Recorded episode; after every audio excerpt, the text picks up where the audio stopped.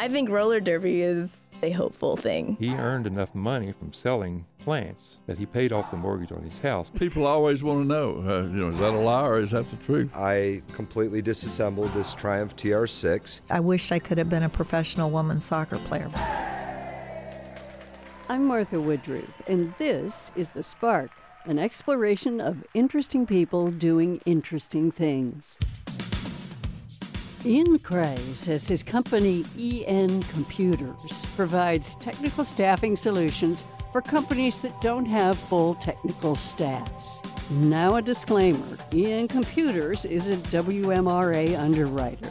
But that also explains how I happened to meet Ian at a station event, get to talking with him, and find out that his fascination with computers goes way back. It all started with a gentleman named Doug and a VCR repair class when I was 11.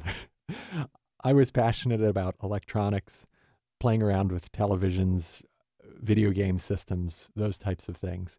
And my friends became increasingly interested in playing with computers when I was in, in high school. And I started to uh, build gaming computers computers were more of a business tool in the 90s, and they were just starting to be adopted as a, a gaming platform. And just like kids hot rod a car, we were hot rodding these computers with big video cards and those types of things. And that gave me the, the hands on experience of assembling systems and repairing systems, which then I took into school and I started working with a gentleman there in school uh, Mr. Cheshire, and he was responsible for the school network. He referred me to uh, other teachers. They referred me to people in the business community. And before you knew it, I was taking tech support calls in the high school bathroom on a brick cell phone in between classes for you know local real estate offices, local veterinary offices, did they know class. that you were in the high school bathroom? Uh, you were a kid? they, they knew that I was a kid. They may not have known that I was in the high school bathroom during the support call. They probably should have known better. However, I, I stuck with it. And here I am 20 years in, now working with 60 area businesses as their contract IT support. We've got a team of 22 people. All right. You're 11 years old. What's so interesting about this repair class? Growing up, my parents did not allow me to have a TV until I was fairly old. I think part of the attraction was it was the forbidden fruit. and that always does have some allure. It, you know, uh, we weren't a family of a lot of means. Oftentimes that meant, uh, you know, repairing something or building your own and, and making something work instead of going out and buying the, the latest thing at uh, Montgomery Ward. yeah, I remember Monkey Ward. What got you so deeply into the workings of these things? Because at 11, you only do that which is attractive in your free time. I don't know if it was at 11 or gradually over time. There was a, I do recall a, a breaking point where I was playing a video game called Transportation Tycoon. And the, the goal of the game is to build this massive rail and, and transport network. And I came home one Friday after school and I started playing this game. And I played it all through the night with no sleep. And I finally, it was one of these types of games where you can't really beat the game. However, I was making so much money with these rail networks that the, the, the game did what an old timey car odometer did. It just rolled over to zero. and I figured, you know, here it was, eight in the morning the next day. I'd been playing this silly game all night long, and I, I was tired. And it was just a, you know, what have I really accomplished? Great. It's now rolling over zero, but I'm still a broke high school kid. And I remember that being a point where I started moving away from just fooling around with the technology and really trying to build systems because I enjoyed working with the technology and selling them to friends, selling them to teachers who were looking to buy a personal computer, working with uh, the school, working with internships to take it on as a profession.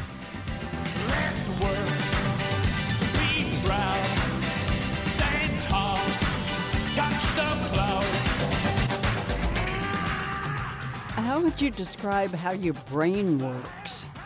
I'm the product of a mother who's an artist and a father who's an engineer.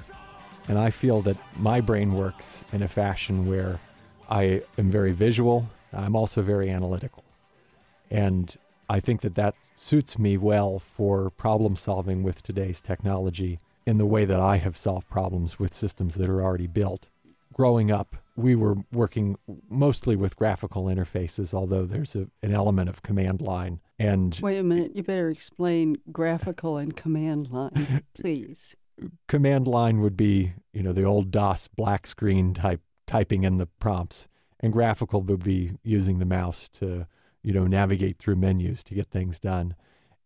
And I feel that I have a good memory for visual elements, and that helped me when I was a hands-on technical person. As a career IT person, I don't leverage those skills anymore. I feel that the skills that that I leverage are more around bringing uh, awareness to the technology that makes every business these days work, but often is forgotten about once it is in and working. Did you ever think I'm going to grow up and go to college and, you know, sell insurance or anything? No, I didn't. I had a fairly singular focus on technology support.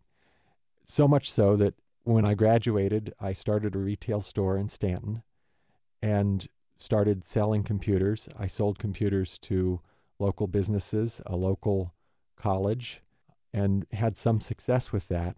My team and I, we built probably 600 computers uh, during that phase. You know, it was a challenging time. Uh, running a retail store, running retail hours at a young age is very challenging.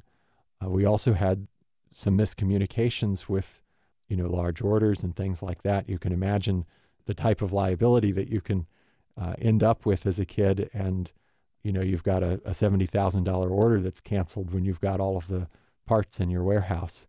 So those types of things, I think, built my my business sense. Matured you. Yeah, real quick. What haven't you done that you want to do? Hmm. Or is that just not something you consider? You may have seen me walking by before the interview, immediately talking on my phone, responding to an email. I'm one of those types of people who tries to start doing things right away when I start thinking about them. So that's a very tough question for me to answer. The path that I took has worked out very well for me, but I envy those who are given four or five years to just pursue the pursuit of knowledge and to also form friends outside of uh, workplace structure. Uh, for me, I've always been the man. Yeah, And it- you're 11. yeah, yeah, well, not, not since I was 11, but since I was about 18. And I've never known it any other way. In his spare time, Ian MacRae is working to revitalize the old industrial buildings of the languishing Basic City side of Waynesboro. You can hear that part of our conversation, plus find a picture of Ian and a link to EN Computers on the Spark page at WMRA.org. with gold dust at my feet side street. There, you'll also find a picture of the EN Computer Building dolled up for another of Ian MacRae's civic babies, the Virginia Street Arts Festival at Waynesboro.